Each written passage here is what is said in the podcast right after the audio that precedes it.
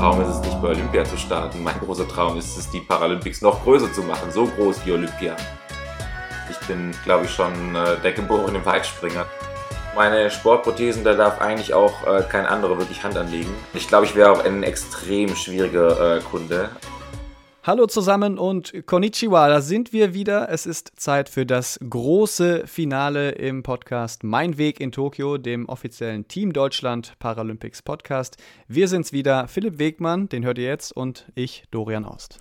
Und heute zu Gast äh, der absolut, ja, wortwörtliche Überflieger im deutschen Team, muss man eigentlich sagen. Der Mann, für den bald wahrscheinlich die Grube beim Weitsprung verlängert werden muss. Klar, die Rede ist von Prothesenspringer Markus Rehm. Bevor wir starten, möchten wir uns noch kurz bei unserem Partner bedanken. Dieser Podcast wird nämlich unterstützt von der Sparkassen Finanzgruppe.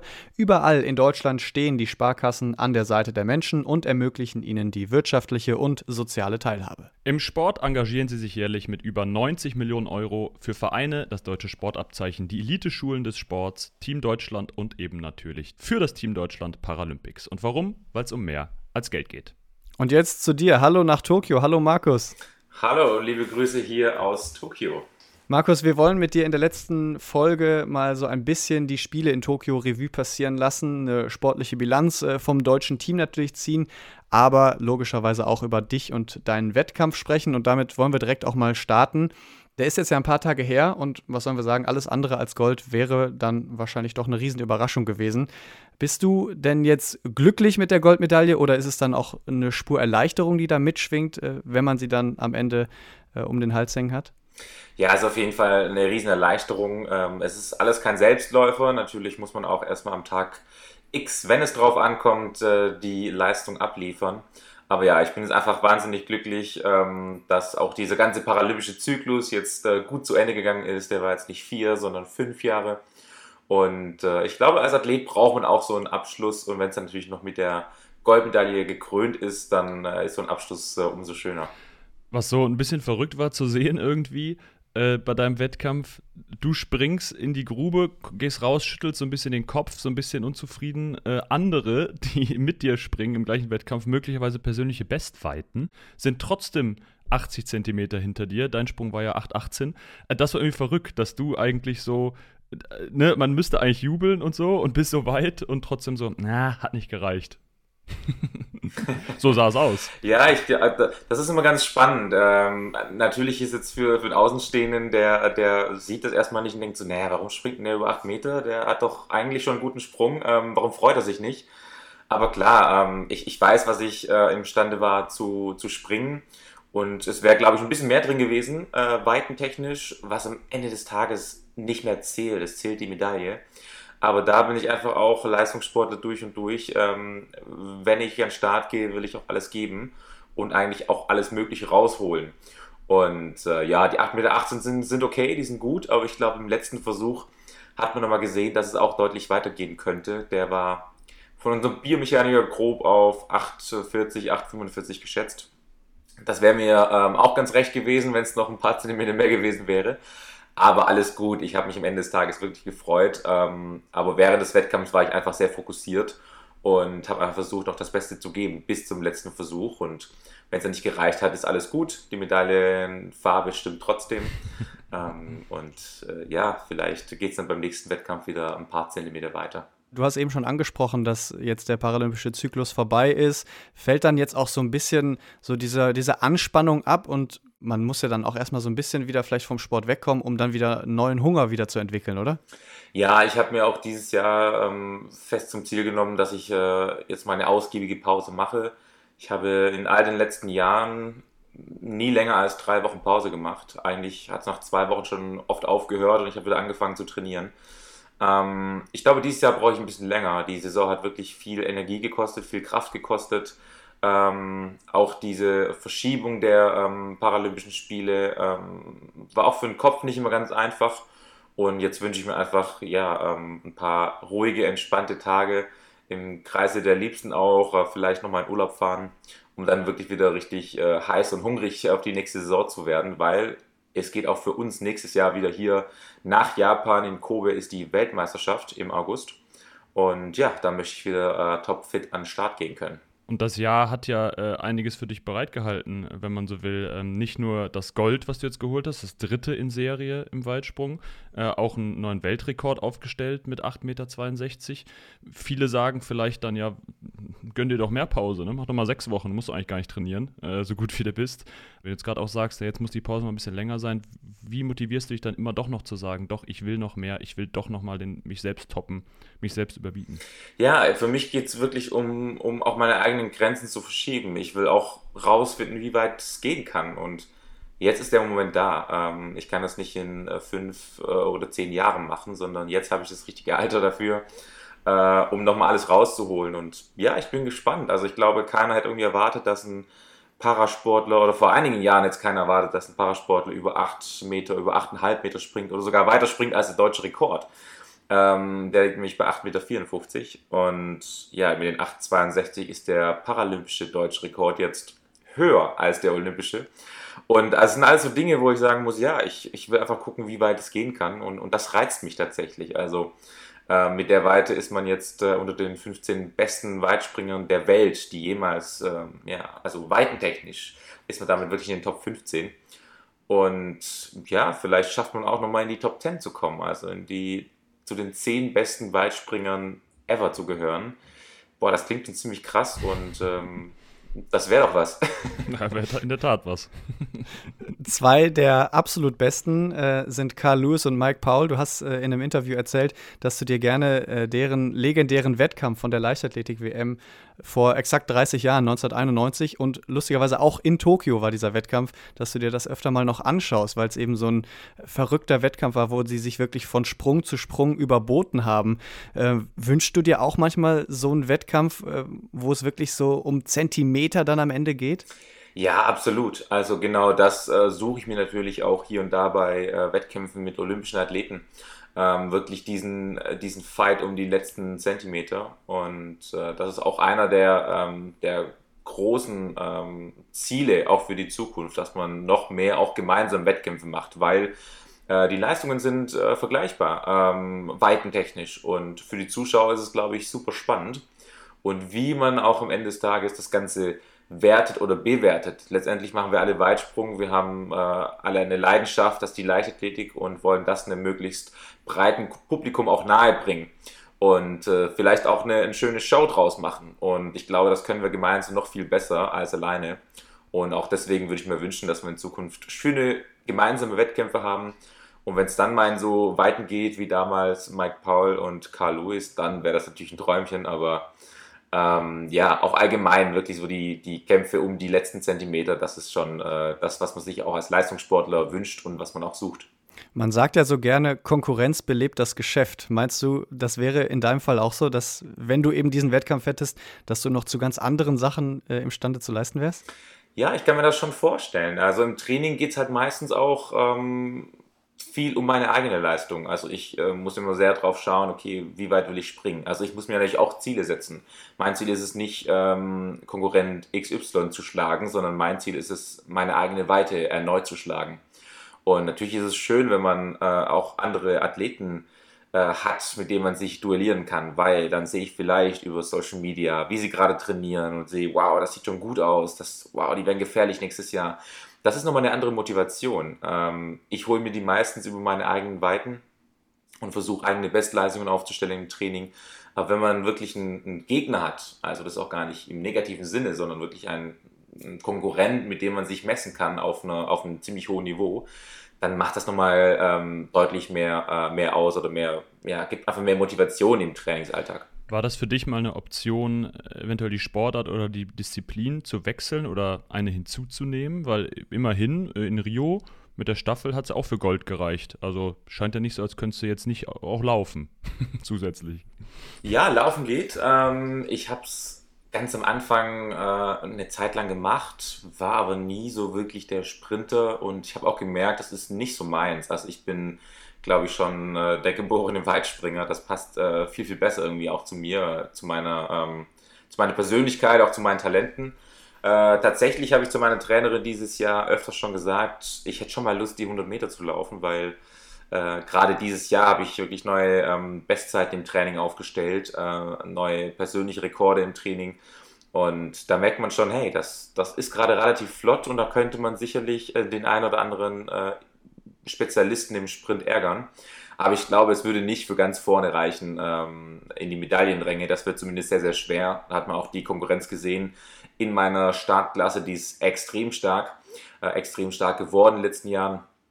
Und äh, ja, Schuster bleibt bei deinen Leisten. Also ich mache das, was ich richtig gut kann. Ähm, versuche da wirklich äh, neue Maßstäbe zu setzen im, im, Weitsprung und im Sprint überlasse ich das äh, gerne den anderen. Das mit den neuen Maßstäben, das äh, gelingt dir auf jeden Fall ganz gut.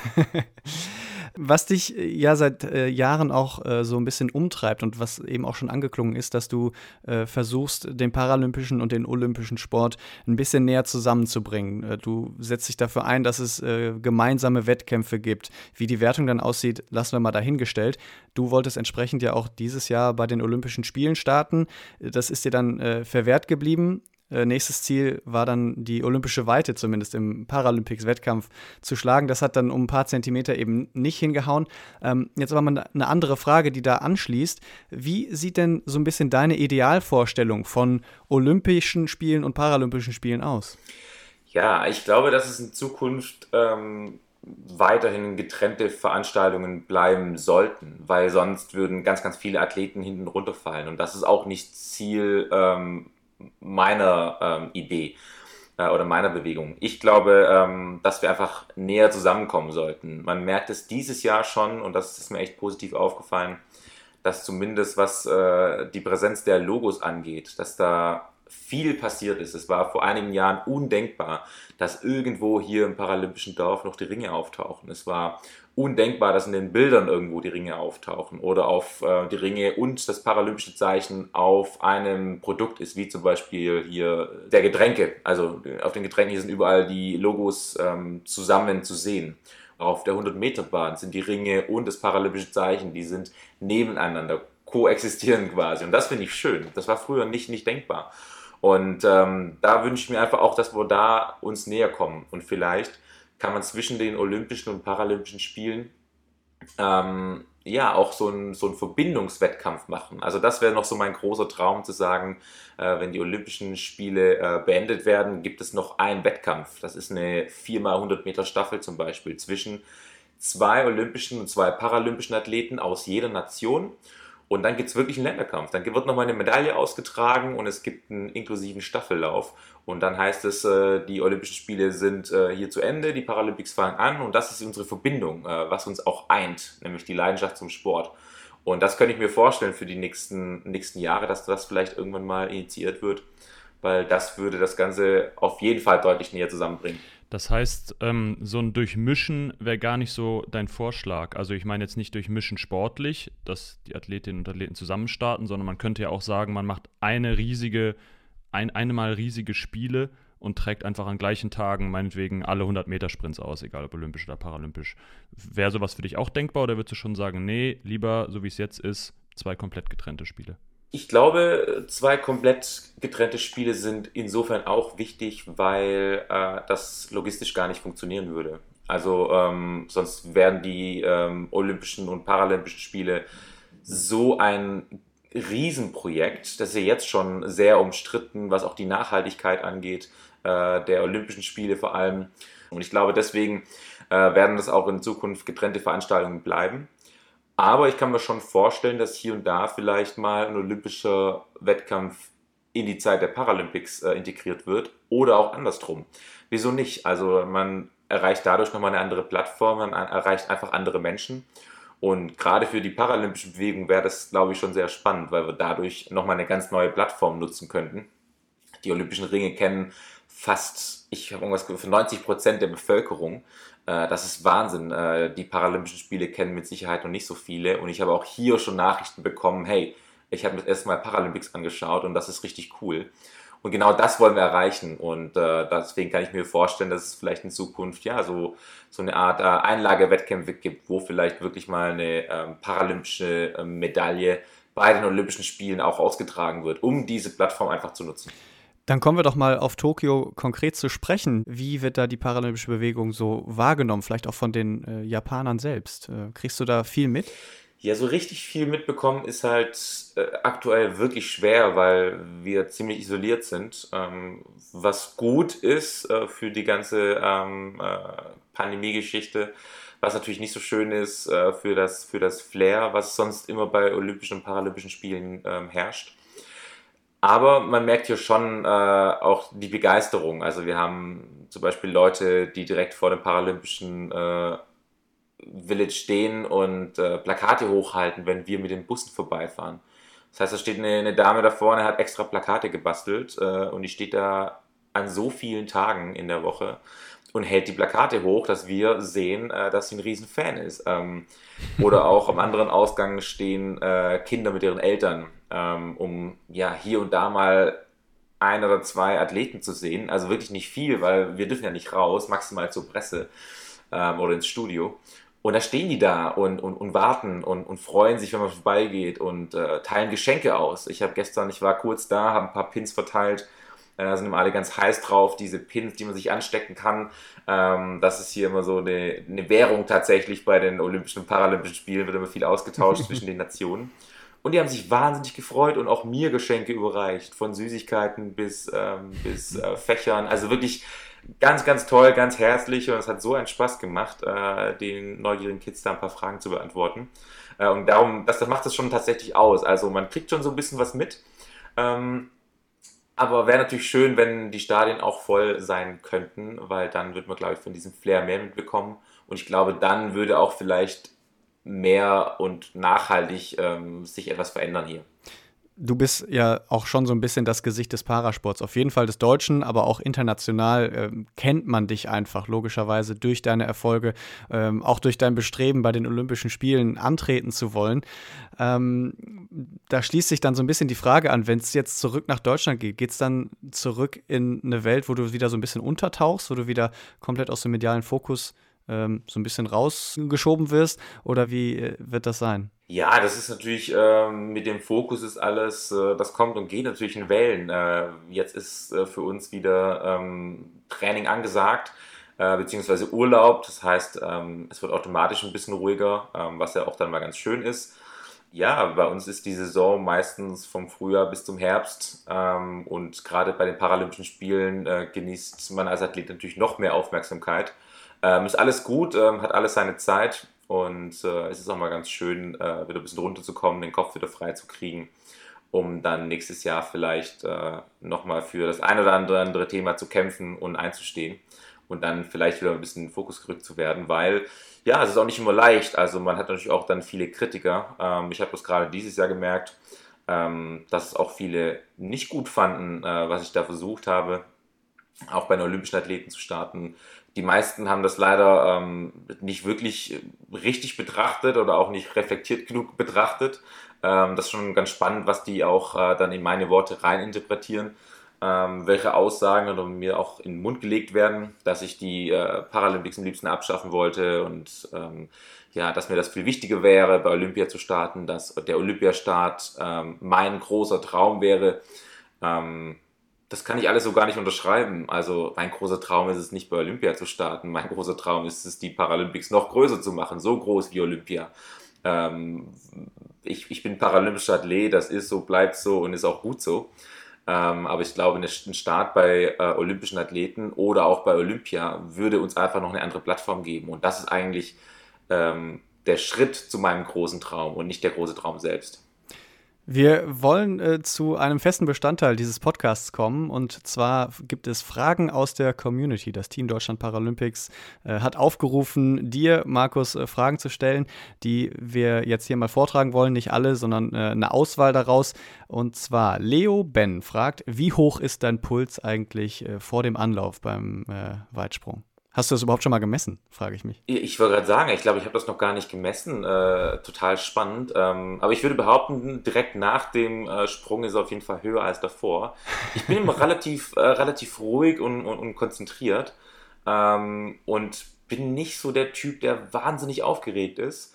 Und meistens habe ich den höheren Puls definitiv nach der Landung. Die zweite Frage aus der Community kommt von äh, C0B4LT und wer jetzt ein gutes äh, Vorstellungsvermögen hat, dann es soll wahrscheinlich Kobalt heißen, wenn man so sich hinliest und ausspricht. Äh, die Person fragt, äh, dürftest du an den Olympischen Spielen teilnehmen, wenn du mit links, also rechts ist ja dein Bein mit der Prothese, wenn du mit links abspringst? Ja, auch ähm, das kann ich gar nicht so beurteilen. Ich glaube eher zumindest. Also die Wahrscheinlichkeit wäre vermutlich, äh, vermutlich höher. Ähm, das würde aber bedeuten, dass man natürlich äh, einen kom kompletten Ablauf und komplette Mechanismen umstellen müsste. Äh, von seinem starken Bein äh, zum schwächeren Bein. Das ist schon wahnsinnig schwierig. Aber auch glaube, selbst dann äh, wird es noch ähm, Hindernisse geben, kann ich mir zumindest vorstellen, ähm, mit den Aussagen, die ich jetzt natürlich auch da oft zurückbekommen habe. Ähm, ich glaube, das große Problem ist, dass man ähm, den Medaillengewinnern sehr, sehr gefährlich werden könnte, weitentechnisch. Und bei Oscar Pistorius damals hat das ja funktioniert, aber da war auch klar, dass er vielleicht ins Halbfinale kommt, aber dann äh, zu mehr wird es dann nicht reichen, weil er da einfach zu weit weg war. Ähm, da hat es funktioniert mit dem Olympiastart. Ich glaube, umso näher man den Medaillenrängen kommt, umso mehr Gegenwind bekommt man auch. Und ähm, genau das habe ich, glaube ich, zu spüren bekommen. Dritte Frage und äh, letzte Frage äh, aus der Community, dann entsprechend kommt von Feige Corinna. Seit wann machst du Weitsprung? Ich mache Weitsprung äh, Sprung professionell äh, im paralympischen Sport seit 2008. Äh, da habe ich angefangen mit dem Parasport. Aber es gibt bei mir auch schon äh, Bilder, wo ich mit 11, 12 in die Sandgrube gesprungen bin. Also ich habe auch als Kind schon Leichtathletik betrieben. Ähm, noch mit zwei gesunden Beinen. Und daher kommt, glaube ich, auch so ein bisschen äh, das Verständnis fürs Springen, vielleicht auch die Freude und äh, das Talent vom, äh, zum Springen, äh, weil ich es einfach schon sehr, sehr jung damit begonnen habe und dann nach meinem Unfall ähm, mit der Prothese wieder angefangen habe, äh, genau diesen Sport auszuüben. Und ja, also wenn man es genau nimmt, eigentlich seit meinem äh, siebten oder achten Lebensjahr, weil da habe ich angefangen mit der Leichtathletik. Der von dir gerade angesprochene Unfall war 2003 äh, beim Wakeboarden. Da hast du deinen rechten Unterschenkel verloren. Äh, wie du gerade aber schon gesagt hast, auch Liebe zum Sport hat es nicht äh, gebrochen quasi. Du gehst auch weiterhin Wakeboarden und du bist mittlerweile und arbeitest heute als Orthopädie-Mechanikermeister. Wie, wie ist das da mit den Sportprothesen? Äh, kümmerst du dich da um deine eigenen? Wirklich? Ja, tatsächlich. Also meine Sportprothesen, da darf eigentlich auch äh, kein anderer wirklich Hand anlegen. Äh, das mache ich schon ganz gerne selber, da bin ich sehr eigen. ähm, ich glaube, ich wäre auch ein extrem schwieriger äh, Kunde, äh, wenn es darum geht, ähm, mir alles recht zu machen. Deswegen ist es, glaube ich, auch für alle anderen besser, dass ich es selber mache. ja, aber ich mache das ähm, alles äh, alleine und äh, bei den Alltagsprothesen hilft mir dann manchmal ein Kollege aus Zeitgründen, aber die Sportprothesen, dafür bringe ich meistens dann äh, bis spät in den Abend äh, allein in der Werkstatt oder auch mal am Wochenende, Samstag, Sonntag, um die äh, Sachen zu bauen. Da ähm, habe ich einfach immer ganz gerne Ruhe, dass alles auch gut äh, durchdacht ist und gut gemacht ist, weil ich muss mich am Ende des Tages darauf verlassen, beim Absprung kommen auf die Prothese. Ja, ähm, wirklich wahnsinnig viele Kräfte, ähm, sind glaube ich über 700 Kilo, die da auf die Prothese wirken. Und da muss man dann schon drauf vertrauen, dass es alles gut funktioniert und alles auch äh, richtig gemacht ist, weil es ist auch schon vorgekommen, dass was gebrochen ist. Und das dann nicht so nett natürlich. Äh, also ja, das mache ich alle selber. Ähm, ein paar Teile sind auch Serienteile, die äh, von einem Hersteller ähm, ähm, aus Island in meinem Fall äh, gemacht werden. Das sind Serienprodukte. Muss auch für jeden Athleten frei verfügbar sein. Also das heißt nicht, dass ich da jetzt irgendwelche Prototypen am Start habe, ähm, weil das ist nicht der Grund, warum ich so weit springe, denn die Teile, die die Hauptbewegung ausüben oder auch die Energie speichern, das sind Serienprodukte, die auch äh, die anderen Athleten natürlich zur Verfügung haben.